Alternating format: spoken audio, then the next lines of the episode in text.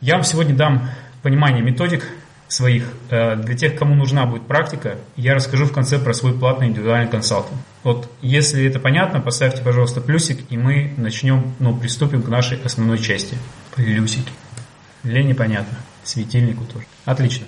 Итак, друзья, а, первый момент, который я хочу вам сказать. А, если у вас малый бизнес, что должно быть у вас уже сегодня? Вот эти, эти три эти три должны быть у вас уже сегодня. То есть они должны у вас появиться не завтра, не после Нового года, не в феврале. Они должны быть у вас уже сегодня, потому что от этого зависит выживаемость вашего бизнеса буквально на рынке.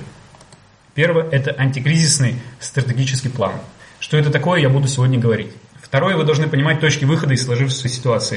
То есть буквально вы должны а, себе, а, ну то есть а, начертить картину, вот а, как вы выйдете из тяжелых времен.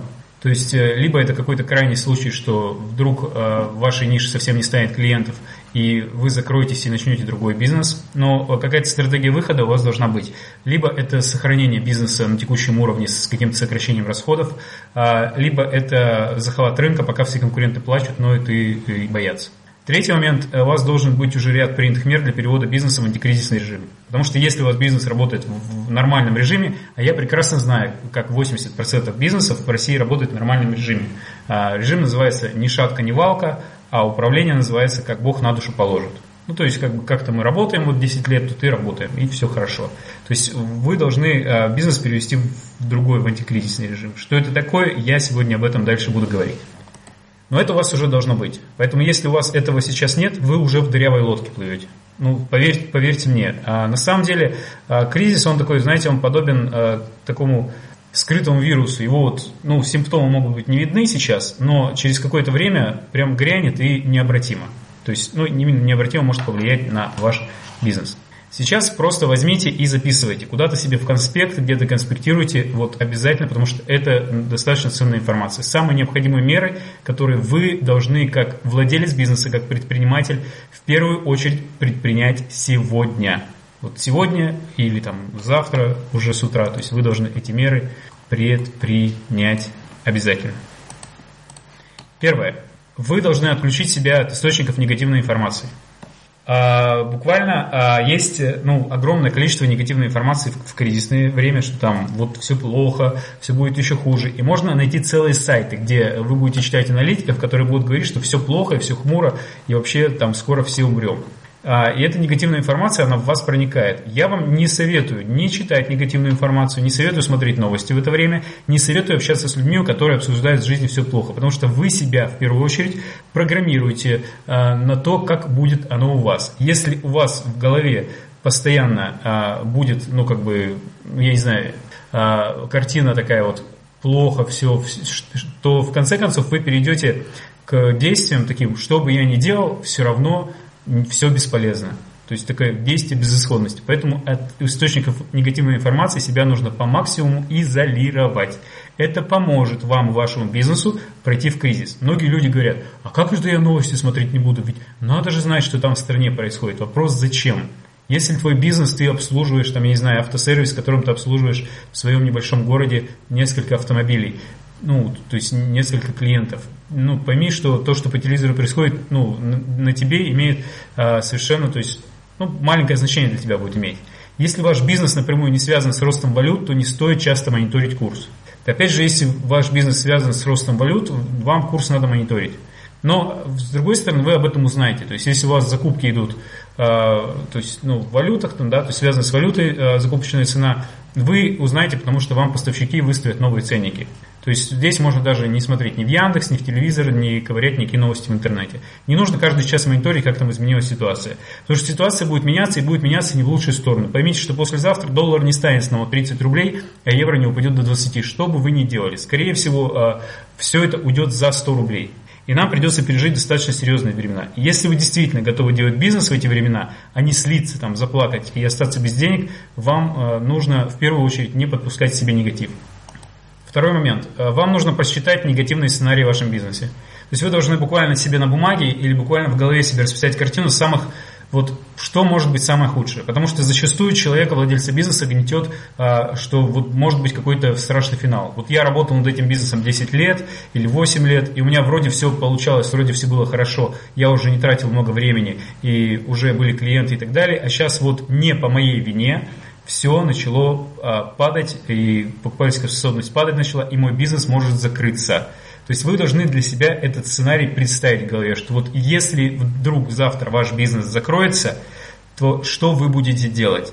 И на самом деле вы поймете, что в принципе не все так страшно. То вы, вы скорее всего, пойдете и откроете другой бизнес, ну там, может быть, по, побыв в небольшой депрессии там, в течение нескольких дней, возможно, если ваш бизнес воскатится вниз, вы его а, ну, все равно, то есть в конце концов возьметесь новыми силами его вытащите. Поэтому просчитайте негативный сценарий в вашем бизнесе. Может быть, вы потеряете часть клиентов, может быть, вы потеряете часть, часть прибыли, но а, все равно в конце концов кризис, он закончится. Это конечный, ну то есть это поезд с конечной остановкой. Он закончится и все равно пойдет подъем вверх, то есть экономика будет подниматься. И если вы сохраните бизнес в кризис, поверьте, когда будет подъем экономики, компании, которые пережили кризис, они стали одними из самых сильных, даже если у вас малый бизнес. То есть вы будете там прям вообще кремень, то есть вам ничего будет не страшно.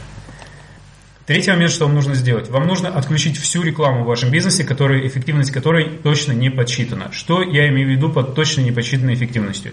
Если вы не можете, э, к примеру, мне написать на бумаге а, всю вот статистику по вашей рекламе, сколько человек его увидело, сколько человек отреагировало на рекламное сообщение, сколько человек вам позвонило, сколько из них стало вашими клиентами, не примерную, не то, что вы там примерно думаете, не то, что вы там себе придумали и там представили, а конкретную статистику, которая есть у вас в цифрах, а, в графиках, списках и так далее. Если у вас работает вот такая реклама, вы сливаете туда бабло вы сливаете туда деньги, вам нужно всю эту рекламу сейчас отключить, а, и потом ее включить и снова, ну, как бы уже пересчитывая, то есть уже статистически к ней подходить.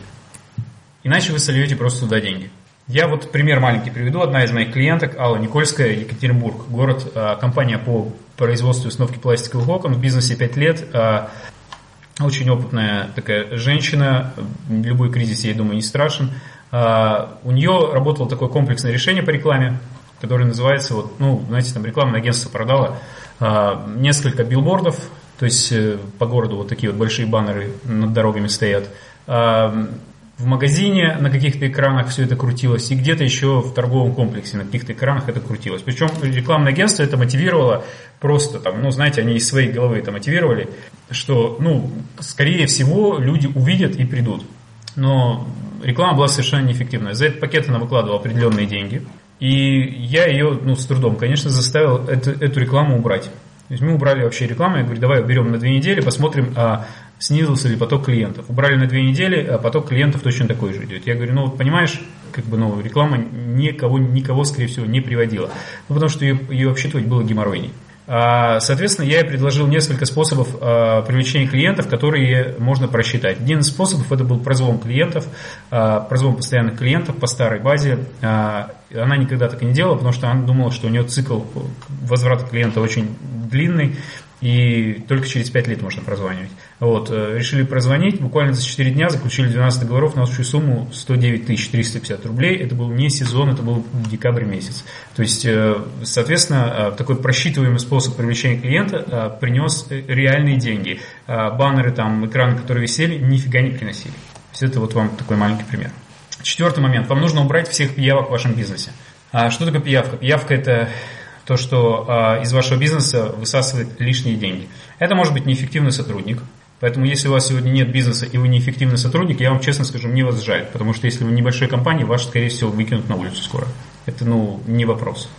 Вообще это вопрос времени. А, то есть нужно, ну, например, неэффективные сотрудники, которых нужно выбросить.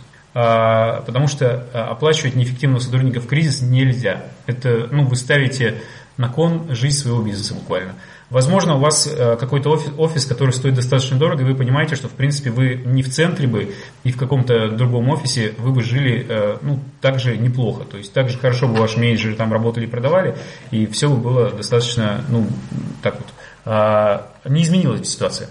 Поэтому э, вам просто нужно найти офис поменьше, и вот это тоже пиявка, который вас оттягивает деньги. Причем на недвижимость, скорее всего, цены ну, в России, как бы, чтобы не было, цены будут ползти вверх. Вот, а, возможно, а, пиявка это какое-то дорогое обслуживание, например, то есть, может быть, э, дорогое банковское обслуживание, может быть, вам нужно сменить банк, а может быть, э, это какое-то дорогое бухгалтерское или юридическое сопровождение, которым вы, в принципе, не пользуетесь, могли бы обойтись без него. Поэтому это все нужно убрать из бизнеса. То есть пиявки в бизнесе, они не должны присутствовать. А зачастую как бы, предприниматель, просто оценив этих пиявок, это ему помогает в первой, ну, как бы в первой декаде кризиса еще прошагать вполне себе нормально. Вот. А маленький пример, тоже а, моя клиентка, моя клиентка, в дальнейшем мы даже были партнерами в одном бизнесе, а, Лидия Батутина, у нее была транспортная компания, а, где-то порядка четырех лет она этим занималась, она жила на обороте, убыток был более миллиона рублей мы, э, ну, меры, которые мы там сделали, продали, она продала компанию, вышла с минимальными долгами, а, не с лямом долгов. А, в чем была причина? Причина была в том, что не велась никакая статистика, пиявки ну, из бизнеса тянули вправо и влево. Мы посчитали, то есть подняли все документы, подняли все продажи э, за последние у нее там год-два. И увидели такую ситуацию, что оказывается у нее было 4 менеджера, а потом было два менеджера, и оказывается, два менеджера работали более эффективно, чем четыре. А четыре менеджера пожирали денег в два раза больше. Но эффективность у них была ниже, чем у двух менеджеров. Почему? Потому что все эти пиявки были не просчитаны. А потом я увидел, что у нее есть еще огромный, то есть у нее был большой офис, за который она не могла уже платить. И в этом офисе, а, ну, до этого сидела, офис был рассчитан на шестерых-семерых человек. А их было уже трое там в компании, поэтому она платила за лишние четыре пустых места. И этот офис мы потом взяли и сдали под коворкинг, это у нее были а, дополнительные деньги. Вот. А, также там было много-много ну, непосредственно таких э, шагов, типа там покупка 1С и обслуживание, хотя 1С там практически никто не пользовался. Вот. И, ну, соответственно, как бы вот эти пиявки, они бизнес привели к тому, что более миллиона рублей убытка было в бизнесе. То есть деньги выдергивались из оборота, обратно деньги не вкладывались. Вот, ну, слава богу, мы проблему решили, поэтому вот, чтобы у вас также не случилось кризис, вам нужно от пиявочек избавиться. Следующий момент. А, пятое, что вам надо сделать, это спланировать возможности увеличения плана продаж. То есть вам нужно знать путь вашего клиента. Если вы сейчас живете, как многие компании, что вам клиентов кто-то подкидывает, или они у вас там постоянные на сарафанном радио держатся, а, и вы не понимаете, как к вам может вообще первичный клиент прийти, это очень плохо. Потому что если ну, в бизнес начнет тонуть компания, через которую к вам клиенты приходят, вы с ней утонете. А сарафан, еще раз повторяю, в бизнес прекращает свою работу, и клиентов становится по сарафанному радио сильно меньше. Вы не будете даже понимать почему. А, поэтому вам нужно спланировать возможности увеличения плана продаж. Вы должны понимать, откуда к вам приходит человек и почему он вас покупает, какой путь он проходит. Вот, вот все сегменты этого пути вы должны а, спланировать, как а, через них провести больше людей. Буквально а, ну, в дальнейшем я поговорю про, увеличение, про усиление продаж немножко. Шестой момент, который вы должны обязательно сейчас сделать, это не мониторить то, что делают конкуренты. Ваши конкуренты будут истерить и ориентироваться на то, что делают. Они будут закрываться. А, вот спрашивает Михаил, Илья, расскажи, почему сарафан умирает. А, очень просто. Это ну, первый, вот, первая акула, о которой я говорил. Клиенты ищут более дешевое предложение. Они к вам ходили до этого, потому что им, ну, буквально им, как сказать, клиенту зачастую лень жопой подвигать, чтобы пойти в магазин напротив. Он просто привык вот в этот магазин ходить. Но когда дело касается его кошелька, у него начинает все хорошо очень двигаться.